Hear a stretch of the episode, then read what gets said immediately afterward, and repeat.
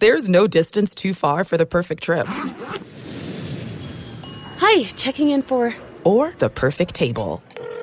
Hey, where are you? Coming! And when you get access to Resy Priority Notify with your Amex Platinum card. Hey, this looks amazing! I'm so glad you made it. And travel benefits at fine hotels and resorts booked through Amex Travel. It's worth the trip. That's the powerful backing of American Express. Terms apply. Learn more at americanexpress.com slash with Amex.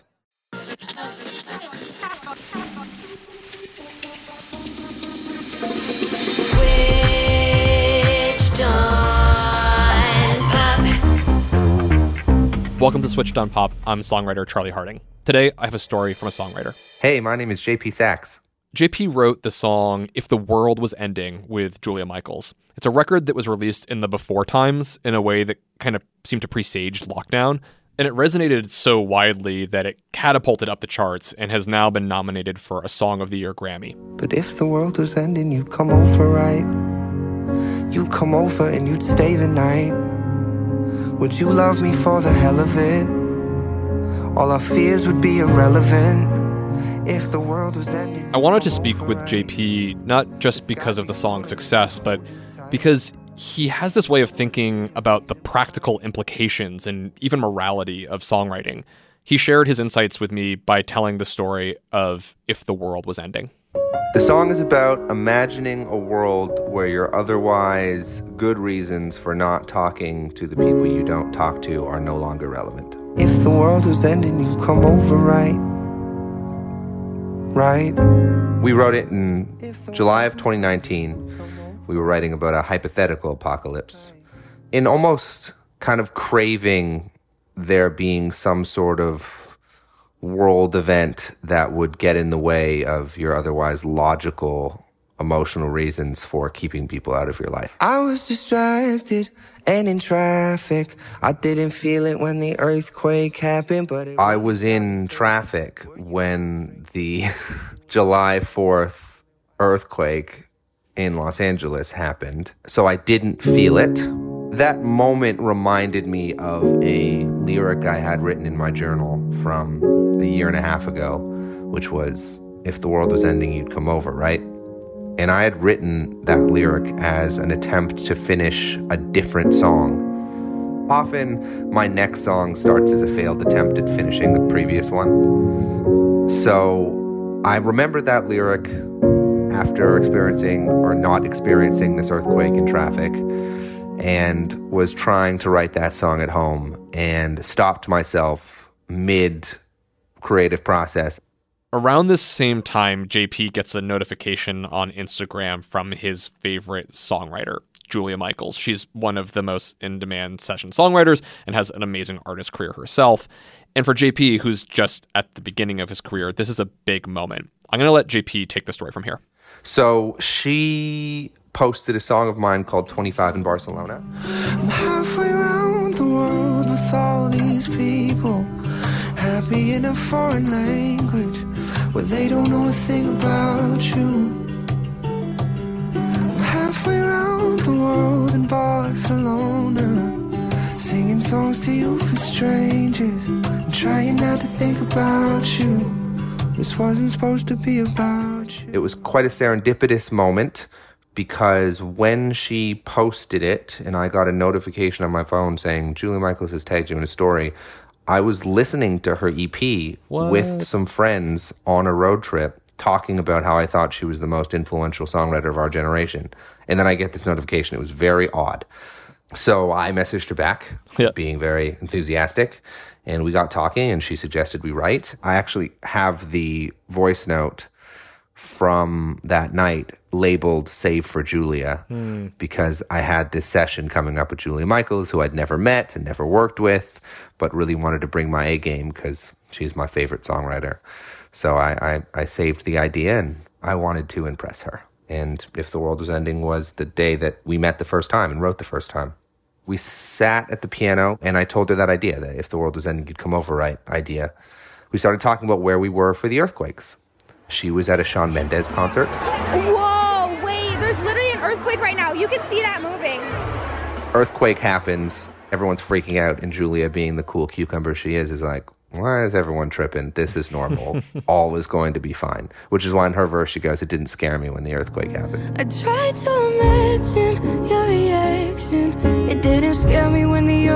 earthquake happened, but it really got me thinking. So we started talking about those stories. We started thinking about that idea of, as I said, imagining that catastrophe, replacing your reasons not to talk to somebody. We were sitting at the piano and writing, you know, sitting beside each other on the piano bench for an hour and a half. But if the world was ending, you come over, right? Yeah. You come over and you stay the night. You would love it.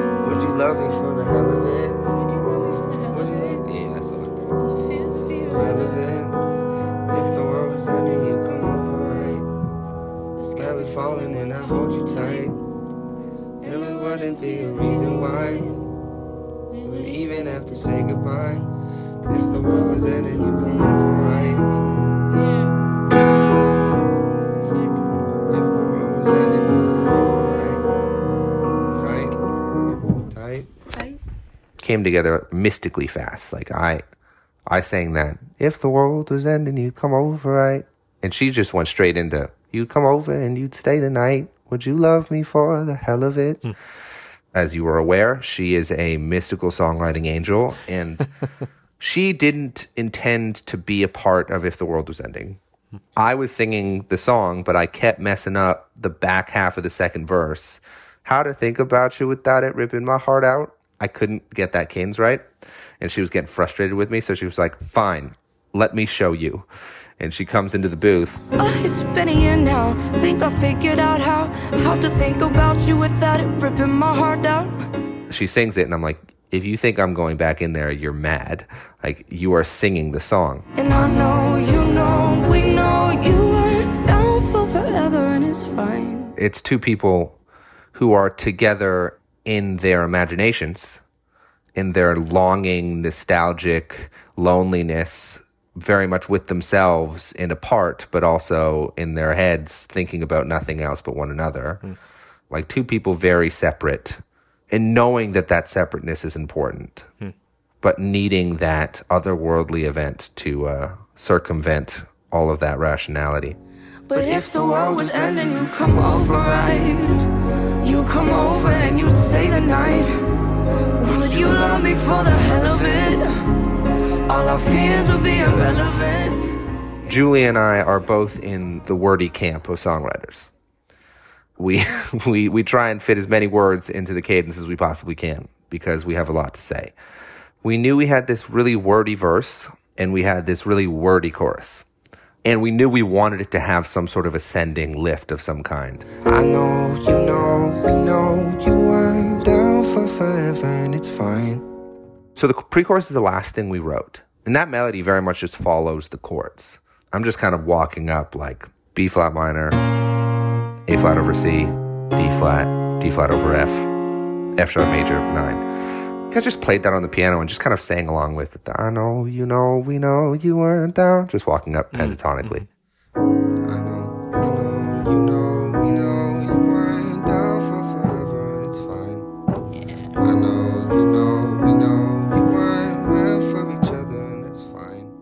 Goes, Oh, that's it. Let's make it that.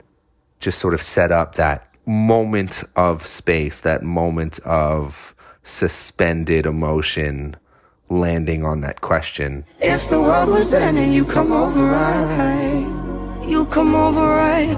You come over, you come over, you come over, right? So the post chorus of that song is an ad lib by Julia. She sang second chorus to the end twice and then left.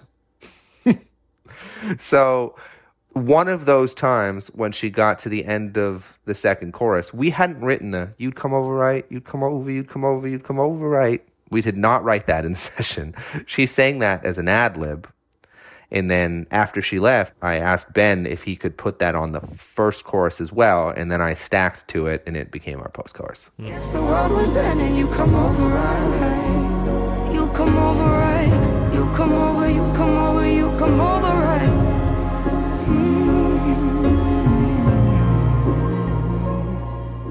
to me, songs hit harder when they live in the questions because songs have always been a mode of sorting through my emotions.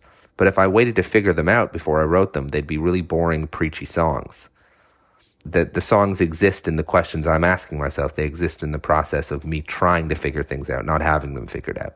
I got a lot of really lovely messages about the song pre 2020 because I think people forget that it felt like the world was ending a little bit then too. we were speaking to a feeling in 2019 that was pondering that hypothetical catastrophe, pondering that world where you can call the people who are emotionally tumultuous for you and it seems justified because you know you want to check on the people you love and you don't care about all the petty bullshit that gets in the way if there's some larger than life thing. I think it was relatable to a lot of people when that was a hypothetical. I think it was relatable to even more people when that became real, literal. We started getting a lot of messages on Twitter accusing us of insider information. Julie and I had some sort of insider scoop. So that was that was a first sign that the song was going to exist in a little bit of a different light, and you know, all of us trapped at home thinking about who we want to be trapped at home with. This can't be while I hold you tight. No, there wouldn't be a reason why we would even have to say goodbye if the world was ending. You know, I, I heard a lot of stories throughout the life of this song about people reaching out to maybe an estranged family member that they hadn't talked to. And, and that certainly means more to me than people reaching out to exes who hurt them, but they want to reach out to the people who hurt them to make them feel better. I've really tried to be adamant about how this song is not in support of the texting of exes. I am opposed to the texting of exes. I, I take a little responsibility for all exes texted in quarantine.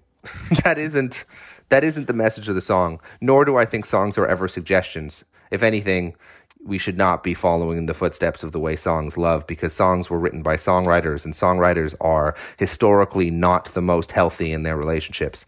But ironically, the two songwriters really hit it off that day. So we fell very madly in love. I am speaking to you from the home in which we share. There's more intertwined elements of my life in this song than I even know how to talk about all at once. Because I was kind of in a fuck it, I'm gonna do whatever I wanna do to make myself happy mood that day because I was coming back from Toronto after finding out that my mom had been diagnosed with terminal cancer. So sorry. And then the next day I flew to New York, had a meeting with my label about songs that were going to come out, and the next day flew to Los Angeles. Next day wrote with Julia. So when I walked in that session, I was sort of in a the kind of I don't give a fuck attitude that comes from getting that sort of life changing news, mm-hmm. and then to write that song, and then to fall in love with Julia, to have that song change my life, you know, to have Julia by my side in the last months of my mom's life, you know, my mom getting to see me having the beginnings of success in my career. You know, the last time she ever saw me perform was on Fallon with Julia. And I think, you know, if there's anything a, a parent wants for their kid, it's to know that they're going to be loved and that they're going to be okay doing something that they love. So my mom got to see the beginnings of both of those things at the end of her life, which is all tied into this song, which was written three days after we found out about her cancer. So it's all it's all very oddly symbiotic to this day. I mean, my grandfather was nominated for a Grammy in 97 and he won for best solo performance of the Bach suites for solo cello. I remember my mom getting that phone call that he won. I remember her screaming vividly, and I remember crawling around being confused as a toddler. Finding out about um, the Grammy nomination. I'm honored to welcome you to this year's unveiling of the nominees for the 63rd Grammy Awards. Next up, Song of the Year. The nominees are Black Parade, The Box, Cardigan, Circles, Don't Start Now, Everything I Wanted, I Can't Breathe, If the World Was Ending the first thing in my mind was hearing her screaming on the phone and then calling my dad and then looking at Julie and being like, how on earth did this happen? and it's pretty special. that, You know, my first, my first big song, my first Grammy nomination, I get to share it with somebody I love. Mm. it, it's something I don't know how to talk about fully or describe yet, just how intertwined my personal life, my musical life, my love life all kind of wrapped around that moment in that song. If the world was ending, you come over right. As a scholar of music, ending on a minor chord means uncertainty. It means questions. It means lack of resolution, all of which are very much present in this song. You know, we don't know if the coming over happened or not. So it felt right ending on that B flat minor and just singing, just all stacks are gone, two people, no verb, right up front, singing that final question over B flat minor seven. And that felt like the, the right feeling to end on. When we come back, JP breaks down the beauty and limitations of songwriting, talks about his new single with Maren Morris, and explains why his songs never seem to end.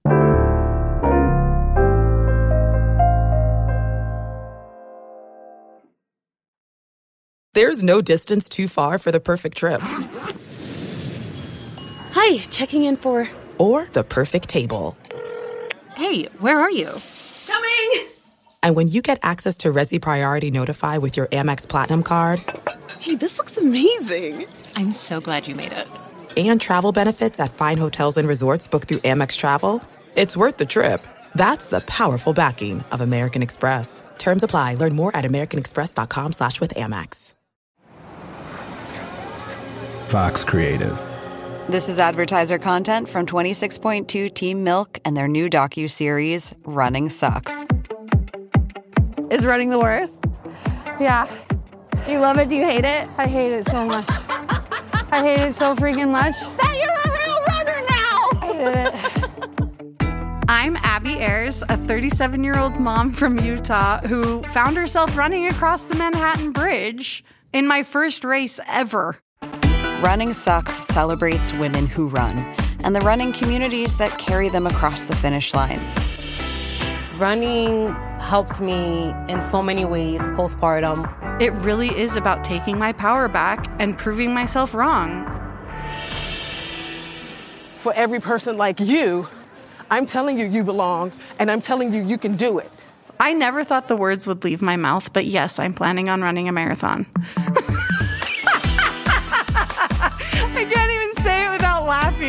because, like, who would have thought?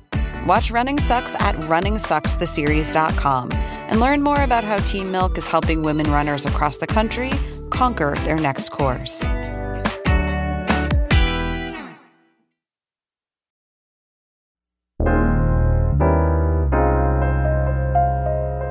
You've written a song about both the power and also perhaps the limitations of a song. A little bit. Love too big for a love song. If I try to sum it up, I know I get it wrong. Sometimes if it don't sound right, I apologize. I just said it cause it rhymed. Four chords, three minutes, it never fit in it. So I just take you line by line. Uh, your song Line by Line with Maren Morris. Can you tell me about how this song came together? I duet a lot. Yeah. And the reason I duet a lot is because I love talking to people. And great songwriting sessions to me are just great conversations that turn into a song at the end. And I get attached to those songs and conversations and then want to stay a part of them. So it's, it's happened on a number of occasions where I've, I've written something that was either just meant for me or just meant for someone else and then mutually decided, like, how could one of us just take this song? Like, this has to be ours now. The duet with Maren wasn't, we didn't go in trying to write a duet. I didn't go in with Lennon trying to write a duet. I didn't go in with Julia trying to write a duet. I didn't go in with Maisie trying to write a duet. It's all kind of sort of happened because we both felt personally invested in the conversation and thought, you know, why not sing it together? It'll probably keep happening. so with Maren, she's married to an, another songwriter, Ryan, and obviously me and Julia. So we were talking about sort of what it's like to be uh, representing a love from both sides when both of you are a writer and the the joys of that, the complications of that, how that can occasionally come with its land emotional landmines. Yeah, I mean, you you you you say in the bridge of the song that it's complicated having all your shit on display. It is complicated. Um, it's also even more complicated when it's previous shit, shit that doesn't exactly apply to the current moment anymore. Because as I said earlier, You know, songs exist on a timeline and they don't cease to be true even if they aren't true in the moment. You know, songs that I wrote three years ago don't expire in their sincerity just because they're not feelings I don't have anymore. But, you know, it's hard to hear somebody you love sing about shit that happened before you. so we were talking about that. And I think every line in that song is just something we, uh, we said in that conversation. You said in the verse that there are things that I sing that I never have the confidence to say. There are things that I sing that I never have the confidence to say. There are things I believe that I only figure out when I sit down to play. Which feels both vulnerable. Also, I would think like songwriters hanging out with songwriters, dating songwriters. I think maybe as a listener, you might feel like, well, you almost have like some expert therapy level way of communicating. But does that line still feel true? Does it? Do you still need songs to say to communicate emotions that might feel otherwise too dangerous to say out loud? Yeah, there are, there are some lyrics on my album that I wouldn't even feel comfortable saying to my therapist. there are some lyrics on the album that are so divulgent that like they make people uncomfortable. But you know, I was watching an interview with Phoebe Waller-Bridge, the uh, writer and star of what's that show called? Fleabag. It's called Fleabag. Fleabag. And she said that she knows a scene's good when it scares her. Uh, and I was like, damn, that's real. And uh, it inspired a particular song uh, on my album, which uh, started out as a poem and just is lyrically frightening. But um, I think that's what makes it, uh, that's what gives it its value. You know, every profession has its hazards. And I think one of the hazards of being an artist and songwriter is that we have to be a little bit more transparent than we're comfortable with because that's what allows a listener to feel like they can access a part of themselves that they're a little scared of. And if I can write a song that gets you a little closer to the parts of yourself that you're afraid to look at, then I think that song is doing its job. But perhaps that's also why we shouldn't take action based on these songs. Like perhaps like there's the, the truth that we're looking at might be too close to being something you actually want to say. Like don't call the ex from 10 years ago after listening to JP and Julia's song. That's a bad idea, but it's don't a, do that. It's, it's a useful uh, place to reminisce on where it might be fruitful in your relationships. Yeah, I think they're they're tools of introspection, not suggestions at how to uh, how to approach your relationships. Well, in line by line, you both allude to the strength and power of songs and also subvert yourself. The chorus deals directly with this. On one hand, you say, you know, you, you apologize for things that you know don't sound so good because well, it just rhymed, and so you're kind of saying, well, it wasn't true. It just I found that the song just happened to work. Sometimes if it don't sound right, I apologize. I just said it cause it rhymed. Sometimes there are insensitive truths that can show up in a song Mm. where the meaning or the the excitement of a lyric can take precedent over the part of us that considers how they are going to affect the people they may reference. Now, I've spent a lot of time considering what is and isn't crossing the line on details about lives that are not our own. And what I've landed on is that as long as we're talking about our feelings about a person and not the person themselves, then we are within range. Then we're we're we're playing by the rules. But that to me is the line. Do you feel you ever crossed that line in the past and felt you were too expository? I don't think I've really ever shared anything about past relationships that reference specifically who those people are. Right. I think it's always just been about my feelings about those people, and those my feelings about those people are my own. Yeah. But details about those people are theirs. And and I do think there is a moral structure with which we have to consider what we say to potentially millions of people. Right. I, I once had a songwriter in my studio who whose name I won't mention who was freaking out because they were about to release a song and they forgot to let the other person know and that relationship hadn't gone well and there I could see that moral quandary taking place before our interview trying to like text furiously call this person who doesn't want to hear from this other person there is a, a responsibility I mean, you you know, you listened to a good amount of my catalog and you don't know who those songs are about. clueless but there are probably seven people who might be a little more clued in or whoever you know whoever these songs are about The you know, the people who know me and her at the same time, yes. Yeah. Yeah. And you know, anything that I write about Julia because she's a little bit more of a public figure, like it's all it's all okayed by her. Right, right. I don't say anything about her that she doesn't uh, that she doesn't sign off on. the, the, the landing that you all stick is that you got four chords, three minutes, you'll never fit in it. So I'll just take you line by line and I'll write about you for the rest of my life, which is both taking a jab at your own artistry and sort of saying, I can't accomplish that much in a song. And so I'm going to have to keep writing songs about you. So it's, it's both beautiful and it's also saying songs have limits. And I'm curious if the, those limitations, four chords, three minutes, do those constraints ever frustrate you in wanting to make larger, more nuanced artistic statements? Yes. Um, a couple thoughts on that. One, that lyric is a little bit of a lie because the song is more than four chords and more than three minutes, which I've always found kind of funny. Yeah, you have some diminished chords in there. You got you're playing your jazz chops. I heard it. and also, I think that lyric, you know, for the non-songwriter, is is just as much about recognizing that love, as big and beautiful as I would hope every everyone's life comes across, is more than we're ever going to be able to understand in any given moment.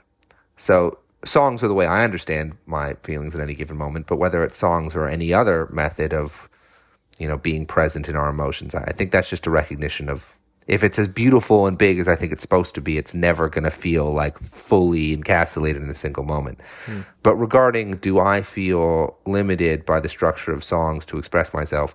Yes and no.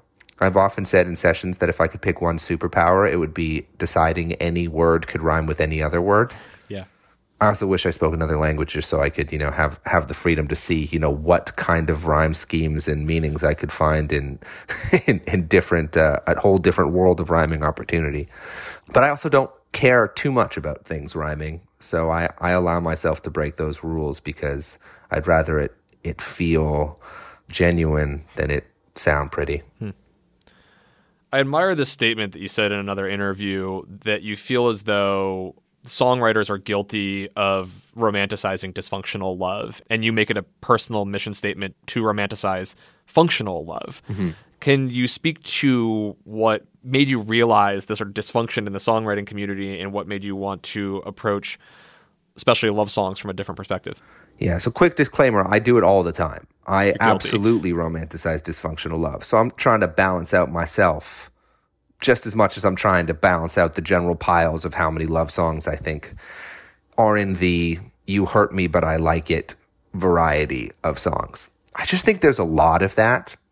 Dysfunction is something we try and analyze because when something's a little dysfunctional, we talk to all our friends about it. We try and figure it out. We stay up at night stewing about how, you know, how this might be sorted out or why this is going the way it is or what my boyfriend's mother when he was eight years old said to him that gave him these intimacy issues that are now causing him to be afraid of being vulnerable with me. And because I understand that about his past, I need to be a little bit more loving and affectionate. And he'll show me that when he's yeah. all that business, yeah. um, which is super real. All that to say, I think we spend more time trying to figure it out when it's dysfunctional than we do when it works. Mm. And I think songs come from the process for most people of trying to figure it out. You know, you walk into the room and you're like, oh, I can't stop thinking about this. It's the tension that we're always trying to work through, and that's where the songs come in. When something is beautiful, when something is easy, we don't stew on it as much. We don't sit with our journals like writing for hours trying to sort through it. We just exist in it. But that lack of analysis makes the songs harder to find because people always say it's easy to write breakup songs. You know, when I'm when I'm single, I write more. When I'm heartbroken, I write more. It's because you're trying to figure it out, and when you're trying to figure it out, you got more to say. And I'm guilty of that as anyone else. I think that's perfectly normal. But I think being a songwriter has allowed me to realize that for both my art and myself and my life, there's a lot of benefit for taking time to analyze the things that don't hurt as much and making sure that I, I, I lean into it. I dig into the nuance of the feelings I want just as much as the feelings I don't. It's very clear that you think very intensely about the sort of ethics of your song and how you want it to be experienced. How do you want me to listen? How do you want people to listen to your work? My hope is that my songs make you think about yourself in your own life and not really about me. Hmm. I kind of like would kind of prefer I be out of the way. Not because out of an insecurity or a shyness, but because I think art's at its best when it has you thinking about yourself. It has you thinking about the people you love. It has you thinking about your own life. I'm of the belief that the more personal I can be in these songs, counterintuitively, I think the more out of the way I am. Because if I'm being generic, I think it runs the risk of a listener. Well, for me, when a song feels very generic in its language, I think about what they're trying to say. If something feels like it's said in such a personally unique way, I just hear it like someone's telling me a story. Like a, like a friend of mine is telling them something that happened to me, and then I'm thinking about how I relate to that. Hmm. Hmm. The same way my favorite movies are often stories that I have nothing in common with, and yet am moved to tears. There's no reason songs shouldn't play by the same rules. You know, the more personal, the more universal is the cliche that sums up what I'm trying to say here. So I guess that's the way I want people to listen. I want, I want people to listen, and I would hope that it, it has them in their in their own feelings and their own introspection, less than it has them trying to dig into mine. I also am guessing that you aren't the kind of person that loves a film where someone walks off into the sunset. I mean, I have watched The Bachelor from time to time, so I'm I'm not fully caught up in my own pretentiousness. a lot of your songs end without any sort of nice little conclusion. You you don't like to wrap things in a bow. Like if you listen to a little bit yours. You're not mine anymore. And I'm still a little bit yours.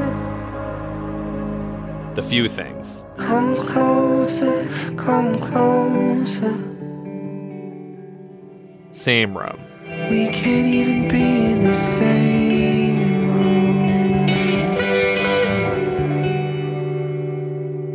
Golf on TV. Some people watch golf on TV, and neither of those things make sense to me.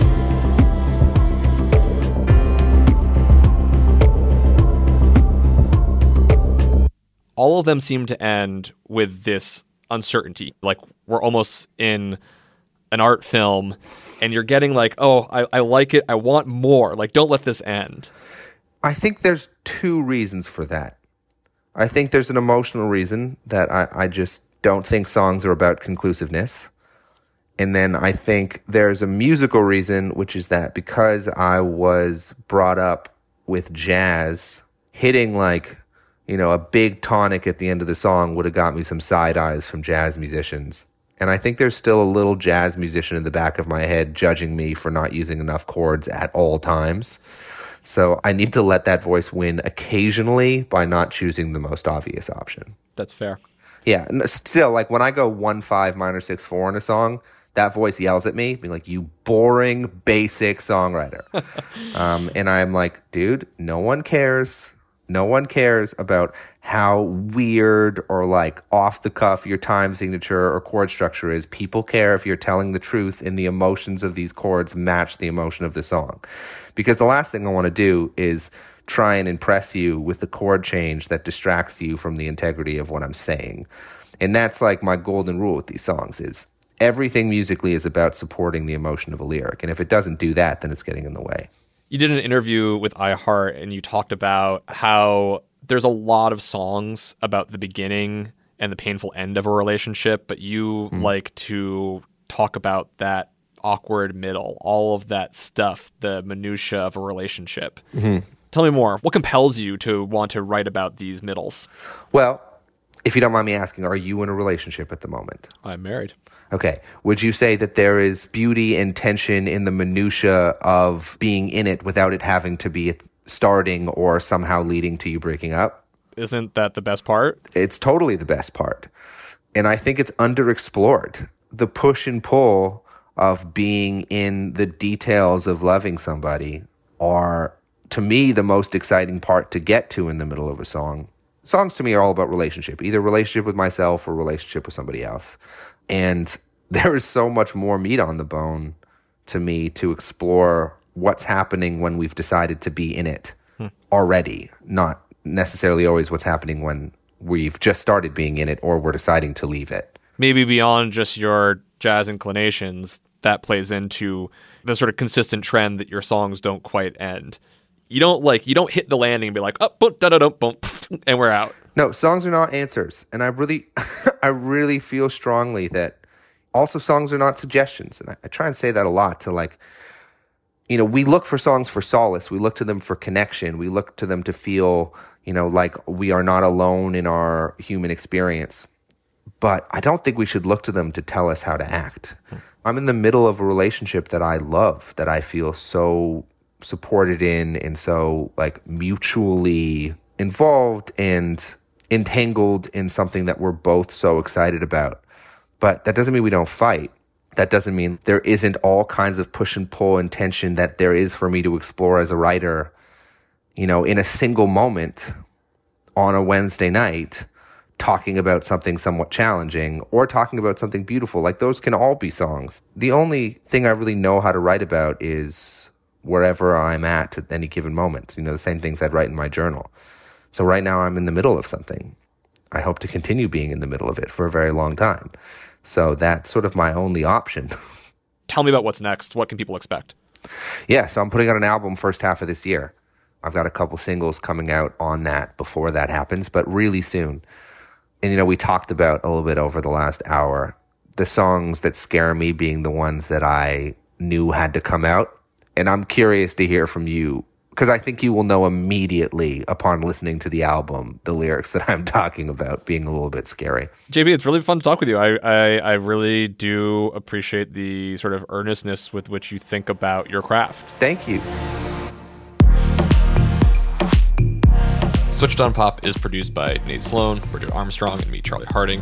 We're engineered by Brandon McFarland, except this week by Bill Lance. Our illustrations are done by Iris Gottlieb, social media by Abby Barr, and our executive producers are Nishat Kurwa and Hannah Rosen. We're produced by Vulture and the Vox Media Podcast Network.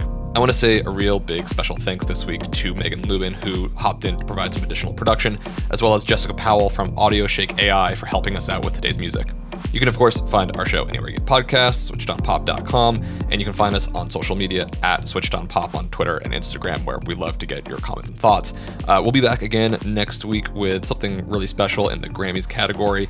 And until then, thanks for listening. There's no distance too far for the perfect trip. Hi, checking in for. Or the perfect table. Hey, where are you? Coming! And when you get access to Resy Priority Notify with your Amex Platinum card. Hey, this looks amazing! I'm so glad you made it. And travel benefits at fine hotels and resorts booked through Amex Travel. It's worth the trip. That's the powerful backing of American Express. Terms apply. Learn more at americanexpress.com slash with Amex.